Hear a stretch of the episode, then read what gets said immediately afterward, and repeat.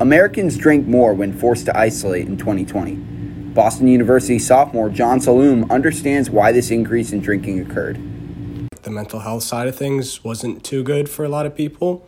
And because with COVID everything was cut off, it makes sense that they would have to turn to drinking or drugs or other stuff like that to try and I don't know to try and fix it or to try and make themselves feel better, which is sad, but it's like what else could they realistically do during that time? Ben Javrin, one of Saloom's classmates, said that the pandemic prompted him to turn to marijuana more so than alcohol.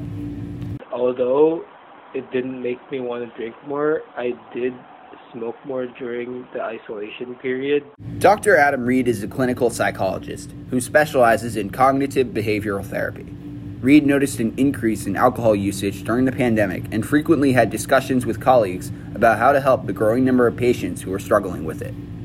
I would say we definitely saw an uptick in alcohol and, and other drugs as well, but definitely alcohol related use really across the lifespan from teenagers on.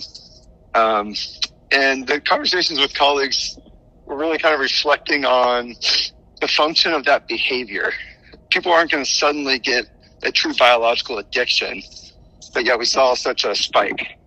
So that makes you really try to think of why is that going on? What purpose is it serving? People do things for reasons. It's clear that the isolation that came from the COVID 19 pandemic was hard on members of the Boston University community, but BU restrictions have recently eased and with that, perhaps drinking levels will return to pre pandemic levels.